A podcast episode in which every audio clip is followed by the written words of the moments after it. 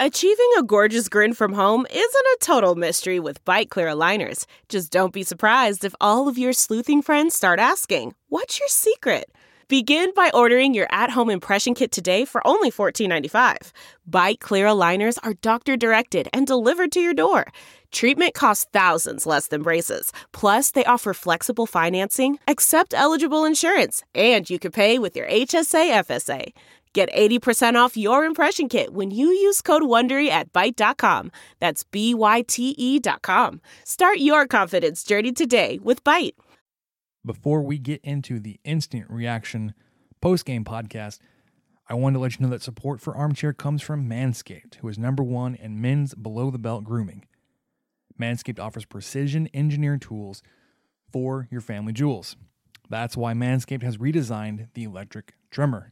Their Lawnmower 2.0 has proprietary skin safe technology, so this trimmer won't nick or snag. Manscaping accents are finally a thing of the past. And do not use the same trimmer on your face as you do elsewhere. That's nasty. Manscaped also has a crop preserver, an anti chafing deodorant and moisturizer. You already put deodorant on your armpits. Why are you not putting deodorant on the smelliest part of your body? Get 20% off plus free shipping with the code armchair at manscaped.com. Always use the right tools for the job. Get 20% off and free shipping with the code armchair at manscaped.com. That's 20% off with free shipping at manscaped.com and use code armchair. Now let's get to the show. You are listening to the 23 Personnel Podcast, where food and sports clash at the goal line. Here are your hosts, Spencer and Michael. All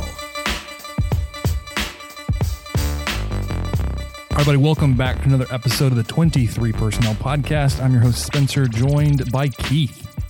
How's it going? Hey, Keith, thanks for joining us today. Uh, Post game instant reaction, we're excusing Michael. I guess he and his family are a little sick. Get better, Michael. Um, That's all kids are really good for. They just make you sick. I know they, they bring stuff home from daycare and then it's just it's game over. Yep. So Texas Tech victorious on the road and and big, really 38-17 against the Mountaineers of West Virginia. Um, a little surprised about how the game started uh, when Tech rolls off five straight touchdown scoring drives. Um, holds West Virginia their only touchdown. Well, their only meaningful touchdown was in the first half. They scored a touchdown there at the end of the game with five seconds to go. Um, Michael, not Michael, goodness, Keith. I'm probably gonna do that more than once. What? That's all right. I'm going to say the Tigers a few times. I would imagine. um, w- let's start with the offense. Let's let's look at the how the the game started with the the, the five straight possessions and how how good they looked. Um, I, I don't. I'm not exactly sure what it was. It, it seemed like as soon as um, Tech had the ball, they, they were able to move it really really well and efficiently. Um, there was a pass that Jett Duffey missed uh, that may have scored the first touchdown of the game when he missed uh, R.J. Turner, kind of wide open in the middle of the field. Um, you weren't so impressed with that first drive, but it seems like No. from then on, uh, the offense was just super efficient. They were able to move the ball, convert third downs when they needed to. Um, although it seems like that was they mainly avoided the third down. They had a a couple of big plays. What did you see from the offense today that you saw that you think got them rolling early? You know, yeah, and you're right. I was not big on the first one, and any, you know, the four people that pay attention to what I think don't know that I'm not a huge Jett Duffey fan.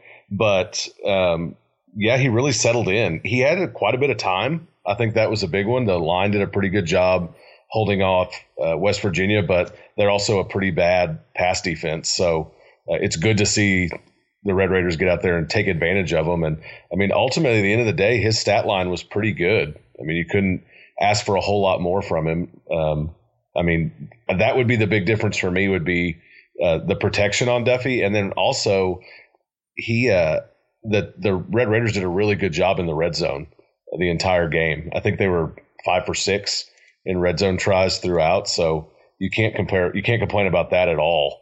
Uh, but really, it, it was also a tale of two halves, and that you could have the first half was really the story of the game, and then Tech just kind of coasted from there.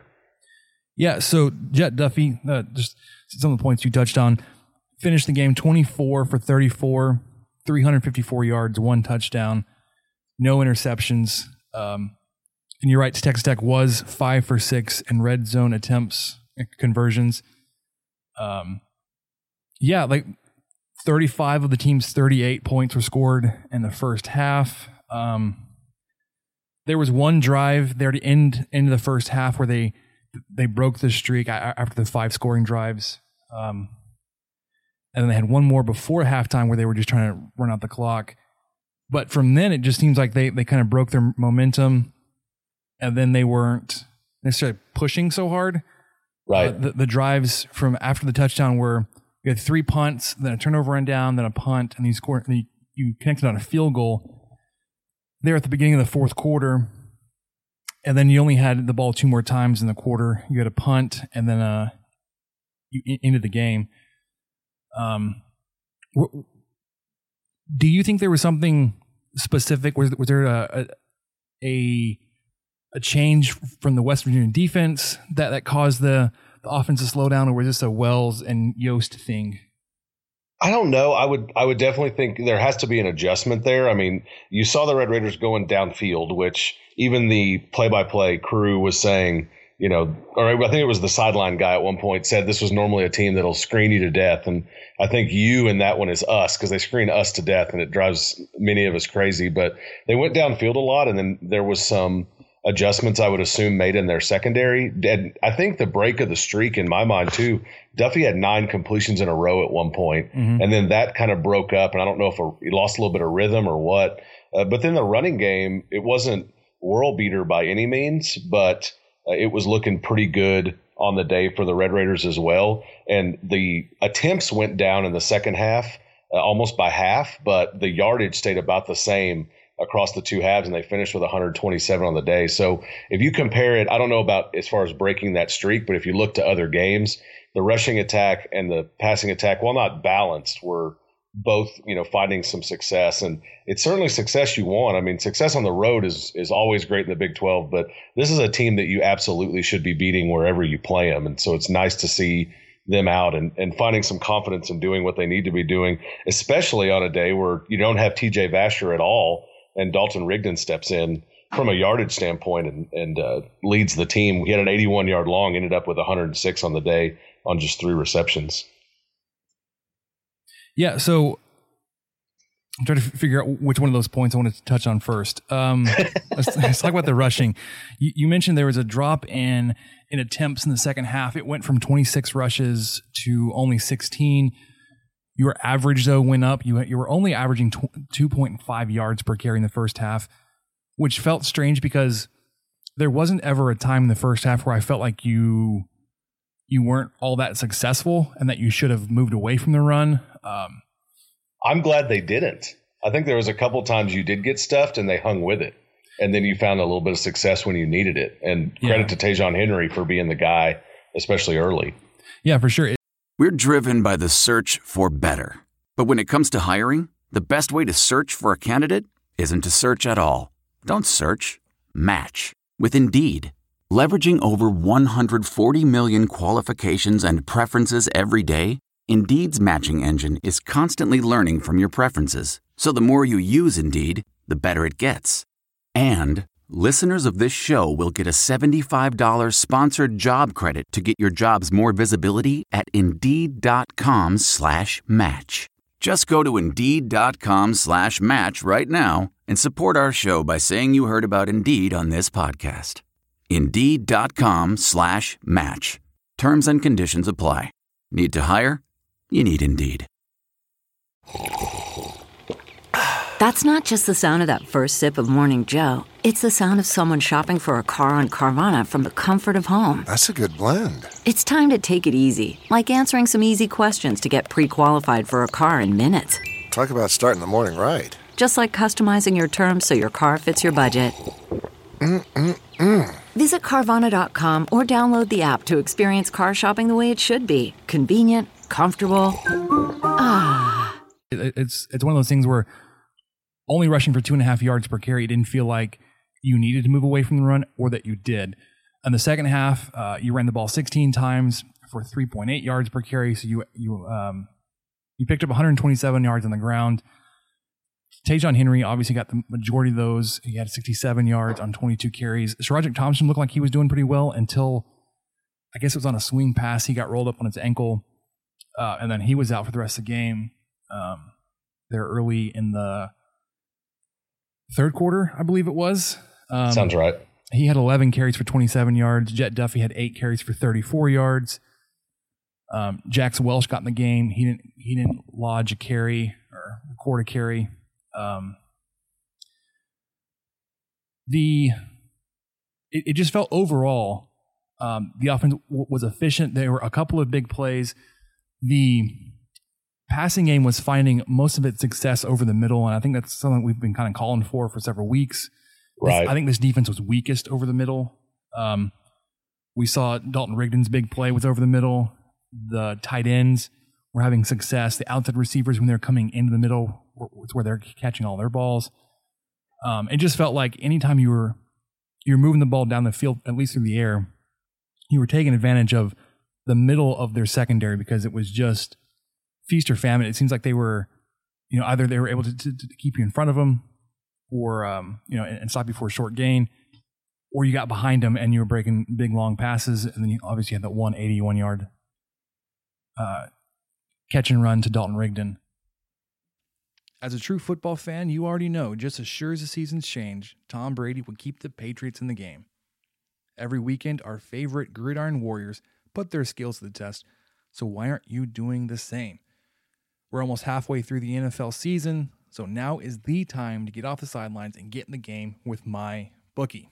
MyBookie is the premier place to bet on all your favorite pro and college football action every weekend. They always have the most up to date lines and the most prop bets of any sports book on the planet. So if you're going to bet this season, do the smart thing and bet with the best at my bookie. Best part is, if you join right now, my bookie will double your first deposit. That's right. If you put in $1,000, they'll give you $1,000.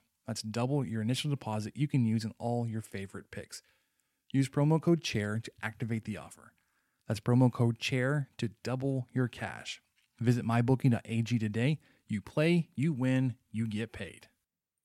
Now, on the defensive side for Texas Tech, obviously, uh, Jordyn Brooks had another great game. Uh, he added two and a half tackles for loss to his season total. He had a um, he was involved in a forced fumble. I don't think he got credit for. It. I think Riko Jeffers did, uh, but he recovered the fumble and returned it. Um, finished the day with 11 total tackles, and then um, Douglas Coleman had another interception on the day, as did DaMarcus Fields. Very quietly, though, I think West Virginia was able to amass a lot of yards. They finished the day with 549 yards, 498 through the air. Um, 500 yards through the air, probably because they only put up 10 points doing it, felt fairly um, insignificant. Um, the you were able to stop them on the ground fairly well. They finished with 51 yards on oh, 18 carries, uh, good for only 2.8 yards per rush. That's a little bit lower than what their season was averaging. Um, so you, you, felt like even though they were able to pick up a bunch of yards through the air, um, because you're keeping them from scoring and because of all the drives you were able to stop on fourth down turnovers, or turnover on downs and a couple of the actual turnovers um, that you were you were okay with them throwing the ball as much as they did, uh, as long as you kept them from scoring. Keith, what did you see from the defense today that kept the the scoring down for the Mountaineers? Well, the the interceptions were both big ones. I mean, that's and they always are, but uh, Coleman, of course, getting that one. I mean, it was a bit of a lucky one. It was kind of off of a really barely tipped missed ball by, uh, over the middle, but you have to give the guy credit and the defensive scheme for he's just always in the right place. And I think that's a big part of, of getting good turnovers, and that is that has to go back to coaching. But uh, and then Fields was an interception in the end zone, if I recall. So yeah. that's always a big one. I mean, you're saving uh, whatever you know is coming next or could have happened in the moment as far as stopping that scoring drive. But uh, you you can't complain at all about having a linebacker that's leading you the way Jordyn Brooks is. And when you look over at the West Virginia side, both of their leading tacklers with 13 and six were both safeties. And so anytime you know safety's there in that kind of position to do some of that, but when your secondary is leading you in tackles, then it certainly indicates that Tech's moving the ball down the field. And I mean, if there was any welcome change on the day, that was it. And when your offense is finding that kind of success, you certainly feel like the defense is going to feed off some of the energy. But on the negative side of that, Tech secondary still got torched a few times by a team that really shouldn't be able to do that. And Austin Kendall finishes the day with a yard better than Jett Duffey and an average of 8.3. Now he throws the two picks, so you certainly like that, but you would love it if Tech in the secondary could lock them down a little bit better because you just had guys getting behind you, uh, especially in the first half, way more than you want. And I, I, hate to pick on the guy, but it seems like they were going after DaMarcus Fields a lot today. Right. They were able to get behind him fairly fairly frequently. Um, but yeah, just really quickly going back to their their defense. You pointed out their top two tacklers were were safeties. The guys I was most concerned with were uh, Dylan Tonkery, uh, the the linebacker. He finished with four, and then the two um, brothers on the defensive line, Darius and um, Dante Stills. Uh, Darius had three tackles. Dante Stills had two. Neither one of them had a sack. Where last week they combined for five. Um, that was a key to the game that I, talked with with Bro and Carson this morning. Was that their defense was able to be disruptive last week against Baylor? They were able to get pressure, um, but Carson pointed out that just with the quick nature of the passing game with Yost, that the ball isn't in Duffey's hands for very long. They weren't able to get a lot of pressure on him. Um, they did not register a, a, sack on the day. Um, and then he was, like, like, we said earlier, fairly efficient uh, through the air and um, and picked up a few yards on the ground. Defensively for you for Texas Tech, the um, Sam James, a receiver for West Virginia, picking up 223 yards is kind of frustrating. Uh, I, I mentioned in the Slack chat, he had 14 catches for 200 yards, and it didn't. It felt like a very quiet 200 yard day. Um, yes, he was targeted a bunch. When they threw the ball, more often than not, are thrown to him. He had 20 targets, 14 catches. Uh, nobody else had more than eight targets. Um, and then the next leading receiver, uh, number 15, Campbell, had 95 yards on three catches, and he averaged you know 31 yards a catch, which is not great for this team, but um, because of the the defensive efficiency and keeping them from scoring, these kind of big days on the offense for West Virginia just kind of falls to the background when you're only giving up 10 points on the day until the very end of the game. Yeah, I didn't even know he had 200 yards until you said that, and I ran over to the stat line. It just wasn't you're right. It was very quiet. Doesn't feel like it at all. It was also a little odd. I think that they immediately go to to Doege and then you know throw in another uh, little. Or they had a, a trick play also, but you know Doege coming in in the second half, and there'd been like one guy on the broadcast you could hear chanting for another quarterback throughout the game. But I I don't. I mean, obviously they're not bought in on Kendall. They spread the ball around to eleven receivers. Tech got theirs to nine, but you know you had McIvor and Bowman were both suited out and warming up during the game, and you know there was that possibility there. And, and, I mean, I'm glad you weren't in the position to have to make those decisions. I think Duffey played fine, and it's good to to have him doing that. And you are you do wonder now what the future holds as far as quarterback for Texas Tech and who's going to get opportunities as you go forward. Because now you've gotten yourself a W, and now the conversation gets a little more serious about what you can do the rest of the season and potentially get yourself bowl eligible. But overall, I mean, can't argue with a win on the road, and certainly glad to see the different things they did. And you mentioned the sacks. Tech gets two on the day, West Virginia none, and they also did not log a, a quarterback hurry. So no hurries at all. No, really very little pressure on Duffey, who ends up grabbing eight carries for 34 yards on his own. So they're mixing it in a little bit, but not using it you know too much, and I think that's positive too. Yeah, so I wanted to go back really quickly to what Kyle said in our, our chat about the last time Texas Tech had a win like this, um, not against a Baylor, sorry, not Baylor, against Kansas. Um, it was, or at least on the road, it was the last time Texas Tech was able to win by this margin was at Kansas State in 2008. Uh, that they beat uh, the Wildcats by 30 in Manhattan that year, and they beat uh, this West Virginia team 2012 uh, at home by a large margin. So this is the largest, or it was at least when, when it was a 28 point lead, one of the largest margins of victory you've had versus a Power Five or a Big 12 opponent in quite some time.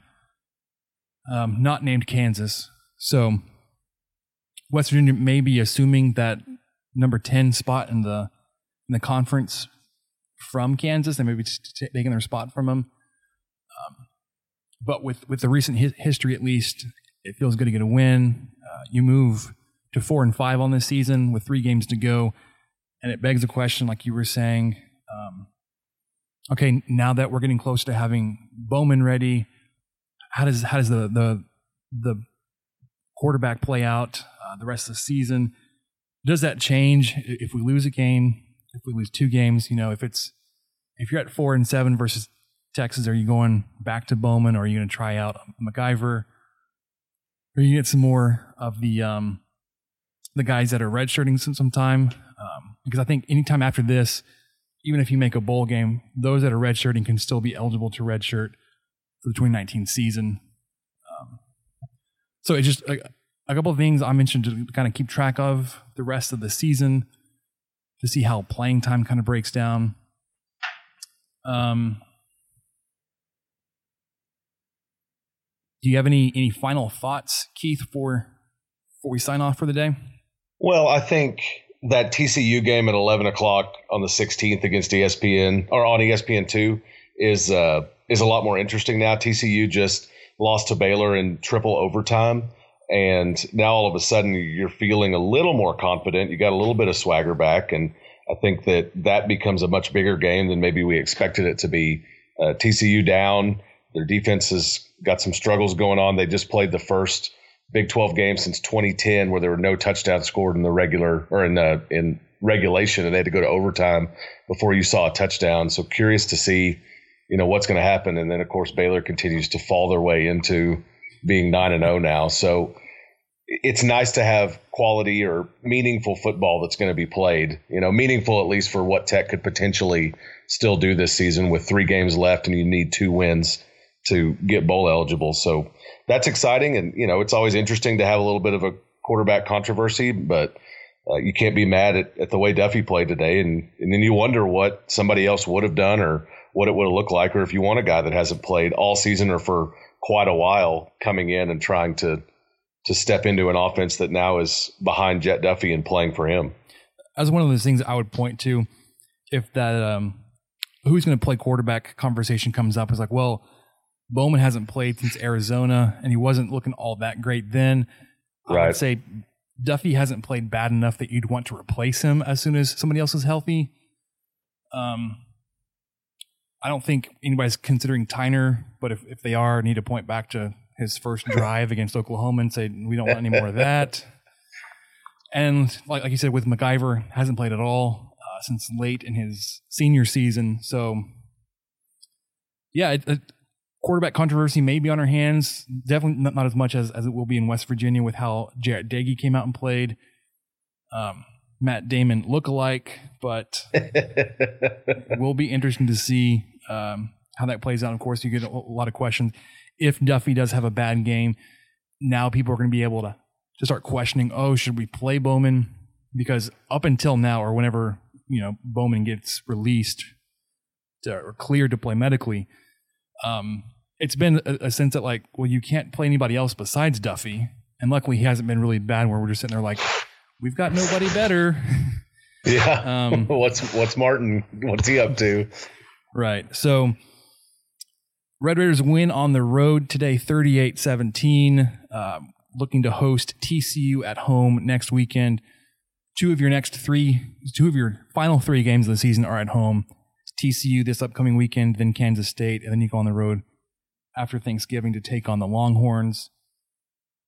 Um, lots of opportunities. You still got plenty of time to get bowl eligible, like you were saying the season doesn't look as as as bleak as it did this time last week with how you performed today. you, you may be able to find yourself convincing yourself there are, are, two more wins on the on the schedule to get you bowl eligible. If not, basketball season just just tipped off. Got a game tonight against Bethune Cookman. Um, lots of excitement with with the the round ball and Chris Beard's group getting started. Keith, I want to thank you for joining us. Yeah, thanks for having me. Always a good time. Yep, we look forward to hearing you you fire up your Dinger Derby podcast once baseball season gets a little bit closer. Uh, for those that you know may not know where to follow you or find you, where can they they hear you? Oh yeah, you can find uh, the podcast Dinger Derby. It's solely based on, on uh, Texas Tech baseball. You can find it on any of your podcast services. Have been pretty quiet since the College World Series ended, but be doing a, an episode or two here in the fall just to kind of talk about the Red and Black series, look at the fall reports that have come out from D1 baseball and others, and they can find uh, the pod on Twitter. It's Dinger underscore Derby, and then my Twitter is at Keith B Patrick. All right. Thanks again, Keith, for your time, and we will catch you guys later.